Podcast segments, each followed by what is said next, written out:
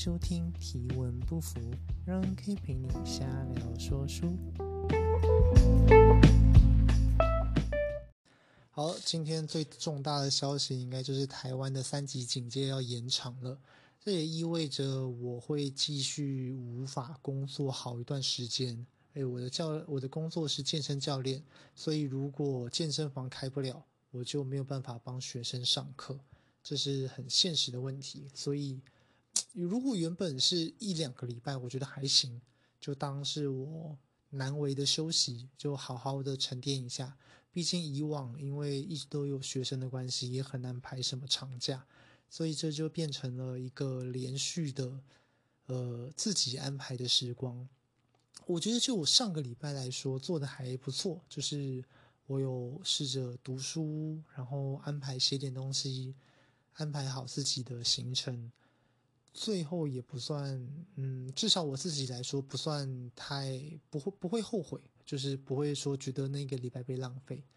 可是如果两个礼拜也还可以接受，但到两个到一个月的话，我就真的觉得，嗯，我是不是应该要另外做点打算了？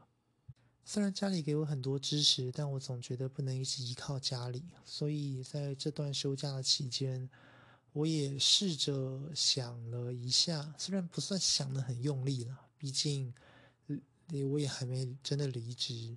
然后理论上疫情也会过去，我也会回到那个工作岗位。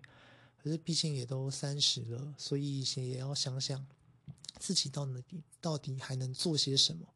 这个是我这个应该是防疫假期间我会想要做的主要的事情。我是动物会计毕业，我就毕业之后我就如愿进了勤业众信会计师事务所。一年之后，就在我一个朋友的鼓励之下，我就转行去当教练。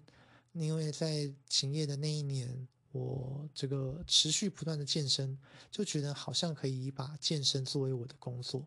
那很多人当然会说啊，有的事情你就当兴趣就好，你就不要当工作。当了工作之后，你反而会没那么喜欢它。至少我是没有这样子的问题啦。就毕竟我觉得最后在结果上，我觉得我作为一个教练还蛮适应的。毕竟我本来就会讲话。说到会讲话，我觉得就是一个尴尬的地方。就我其实没有觉得自己特别会讲话。而那主要的原因也是因为我的同温层比我会讲话的人实在是太多了，太多了。就在辩论圈，我大概就算中上，大概中等、中上的水平吧。我不会是那种特别顶尖的辩士，毕竟我也没有厉害到能够靠辩论吃饭，或是去授课啊、干讲课干嘛的。我大概也都比较少有机会这么做。所以，我对于自己的口语表达能力，大概就是觉得，嗯，比一般人好，但是可能没有到顶尖的水准。所以，我要能够靠辩论，或或是我要能够靠口语传播，或是内容来吃饭，我其实还也是有一点没自信的，因为毕竟没有尝试过。可是，同时也觉得总要试试看嘛，在。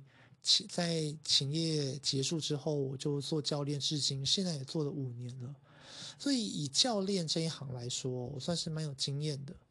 嗯，那我觉得我还有另外一个问题，就是我对于知识的理解实在是太浅了。这跟我主要的学习习惯有关。因为我总觉得，我觉得最后实际的结果好就好啦，或是有的事情更深入的为什么，对我来说没有那么重要。以回到这个教练这一行，就是我也遇过很多学生，他们也可能有的有在外面上过课，或是毕竟我也有在做整复的部分，会辅帮他们调整。因为我觉得教练哦，就是你要想办法让学生做到对的动作，可是学生有的时候之所以做不到对的动作，是因为他们的一些外在条件。可能是他哪里卡住了，他哪里太紧绷，所以要放松，或是有其他的处置手段。而我是有能力让学生做到那些动作的，所以那那这件事情就会跟整腹或是按摩有一点像。学生很现在好像蛮多人喜欢去按摩的，所以学生也会去做出比较。而我得到的大部分的回馈是还不错啦，就是。呃，也有比较就是称赞的比较让我比让我比较不好意思的，说从来没有遇过这么有效的。可是对我来说，就在我的理解里面，我做的事情都很直观跟简单。就比如说，他应该要在这个位置，他不在这个位置，所以导致了某一些后果。那我只要把骨头搬回到那个位置，不就好了吗？或者有的时候之所以会紧绷，是因为肌肉其实是从 A 点接到 B 点，而不是你在表面上面看到的那个样子。所以只要把 A 点跟 B 点放松，那肌肉自然就会恢复到它应该有的长度，就那么简单。可是很多人没有做到。我之前跟朋友讨论一件事情，就是我觉得人总是在妄自菲薄跟过度自信中间徘徊。我其实不知道自己多好或是多烂，嗯，这其实也很尴尬。有一件事情是，我如果在一个比较差的环境里面，我很容易就可以当头。可是宁为鸡首不为牛后吗？大概是这样子的概念。呃，我就希望自己要当牛头啊，嗯，这当然也是对自己小小的一个期许。虽然我觉得并不觉得自己有那么大的欲望跟野心，因为我总觉得我只希望自己能够平平安安、快快乐乐的活下去，我的家人都能够不再为我担心。就这其实就我我爸妈非常的爱我。都他们也给我非常多的支持和鼓励，这其实也是我妈很常跟我说的。就她也没有期待我什么出人头地，她就觉得我能够顾好自己就好了。虽然她到现在还得要担心，我觉得有点不好意思。可是终究是这件事，我对我来说，我的能力到哪里是我最困惑的地方。我似乎有一些算跟常人比算比较突出的。可是我就这个时候可能就会去找一些影片来看，就会去找一些结果，就就是找一些书籍啊，然后结果上面就会是一定会找得到比我厉害的人。我觉得在逻辑上面也是这个样子，你很难找得到一个特质，你是世界或是台湾最强，嗯，而当然，难道不是最强就不能以此为业，或是？获得好的成绩吗？这当然是两回事。只是我就必须要不断的思考，我现在到底是在妄自菲薄，还是过度膨胀了一点？嗯，这个会是对我来说比较重要的课题，或许对听众朋友来说也是。就你自己的程度到底到了哪里？你能够运用你的能力到什么地步？你有什么样的资格？或是为什么当机会来临的时候，你比别人更有资格拥有？当你如果没有做好这个样子的准备跟自信的话，你自然就不能够拥有那样子的机会。以我来说，我觉得像我做教练很久了，我觉得在这一行上面，我的专精点就是，比如有的教练他可能擅长跑步啊，他去有复复修跑步，就主要是这个。呃，体适能，然后复修跑步啊。有的人对举重有兴趣，然后可能是体适能，然后复修复修举重，因为举重是一项比较，我觉得是一个特别的技术啦。那对我来说，我觉得我的呃专长跟我习习惯而且做得不错的地方就是整复。对于传统的一些整复手法，我其实是有一些心得跟兴趣的。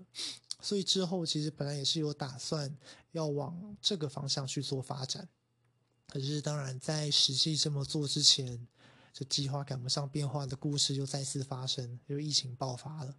所以我现在能够在做的就是去顾好现在我所把握的资源，除了继续去把证照考好。哦，说到这个证照，我的整副，我又上一个。整复课要有国考三级的传统整复师的证照，你必须要修过某一些学分，或是在你该，或是你已经在该行业从事好一段时间。而毕竟我当时是教练，所以我应该不符合那个资格，我就只能够去上课，然后获得所谓的学分之后再去考试。所以这是一个非常冗长的过程，它不像是一般的教练证或是各项资格证照，你只要哦。当然啦，当然我知道在业界，比如不管你是心理咨商师啊、会计师啊，各种那是就算 C 级、B 级、A 级，国家的各种分级都是很严格的。所以理论上也都应该要修过某些学分。可是教练这一行不一样，就教练业哦，教练业的各种证照，你要去考试，其实都非常非常简单，我觉得啦。就就连所谓的四大证照，在我的理解里面，只要你稍微读点书，嗯，一定几乎可以说是一定考得过。所以，但呃，而那个通常那些通常也没有什么资格限制，顶多是要求你要大学毕业。而我觉得，如果你是一个一般的大学毕业生，你有去读书，你就大概会过的这种程度。所以，我觉得证照在证照。教练证照在台湾来说是一个规范非常松散的地方，这大概也是为什么教练这个产业会素质如此的良莠不齐。即便你有了证照，仍然不能够，嗯，即便应该是说，即便有了证照，也不代表他是个好教练，或是有证照的人是个好教练。我只能这么说，因为我觉得他的鉴别度实在是太低了。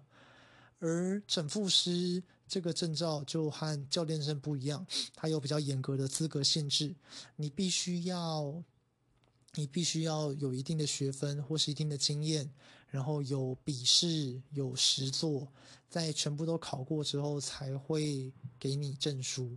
当然，我觉得这其实就某个层面来说，才是比较有资格的，或是比较有价值的证照，这才有证照的价值。不然的话，你就说真的，那个那些不管是 ACE 啊，还是就什么什么健美 C 级，大家俗称的便当证啊，那些真的都只是我觉得啦，就只是骗骗一些不懂不懂这一行的消费者而言。而这个其实也是一个经典的资讯不对称所造成的，该说是商机吗？可是我觉得又好像没有那么正面。总之就是利用资讯不对称这件事情来来赚钱，嗯，这样说好像会好像有点贬义。我我其实没有那么我我没有严比较很严厉的想要批判这件事情，就我觉得它只是一个社会的现象而已。可是总会觉得有一点无奈啦。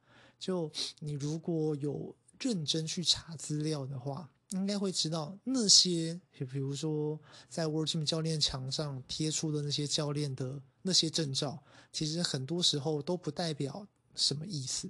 他可能只是有去某个研习，或是通过一个很简单的考试。我不是说证照不重要，而是你是不是一个好教练，不根属于你拥有多少证照，或是上过多少研习。所以我觉得这是一个比较尴尬的问题。最准的应该还是，我觉得就是看这位教练能不能够解决你的问题。好啦，本来要聊我在这段时间可能可以做的事情，到后来又聊回老本行了。毕竟我在教练业已经从事已经有五年了，哎，当初真的是想都不敢想，都觉得五年应该是一个超级老屁股了。可是总觉得我现在还有很多的进步空间，这应该也是好事啦。就只要你是有在不断学习的，或是你有不断的思考，你就有机会进步。而且像我学生遇到的，不管是在按摩也好，或是其他的同行也好，我觉得他们就真的是会纯粹的把这件事情当成是单纯的工作。如果你把一件事情视为是工作，你就会变成，你就满足那个最低的基本需求就好了。可如果你是喜欢的，你是有兴趣的，你自然会不断的想要精进自己的技术。我曾经跟也跟我朋友说过，就是我可能可以背出来，就某一个以以打 low 好了，我大概可以知道，比如说蛮王他不管怎么样都能开大这种小细节，可是。我我我也我可能也可以背好每一条肌肉或是它的骨骼之间的关系，它的起点节点在哪里？可是我却很难背出来某一个英文单字或是什么地理上面的问题。就你到底是不是真的感兴趣？如果你对一件事情是真的感兴趣的话，其实你去不断的学习进修。让自己变得更好，在这方面更擅长，这应该是一件令你开心而不是令你痛苦的事情。所以我现在做的就是，我试着要让不断的读书跟说话变成一件让我开心的事情。其实也快了啦，毕竟我能够每天晚上坚持花一点时间在这边说话，我觉得对我来说已经是一个很大的进步了。而如果其实如果就是听众朋友有想要养成某一项习惯，我觉得直接现在开始做才是最重要的。当初其实我也很怕，比如说你可能会觉得，或者我认识我的人会觉得啊，我何德何能在这边讲讲这个讲那个？呃，这这样说又又有一点矛盾。毕竟我我的人设跟我的个性本来就是不在乎别人的评价的，可我可能其实终究还是比较在乎自己的评价吧。因为就像我说的那个妄自菲薄跟过度自信的问题，我其实一直无法确定我自己到底够不够格，或是有没有能力把这件事情做好。但后来我也想通了，就本来任何事情都是熟能生巧嘛，你如果不去做的话，那你就注定做不好。而这件事情是在我看的一本十一呃大人的十一堂写作课里面的书的某一个概念。那有机会再跟大家分享。今天到这边，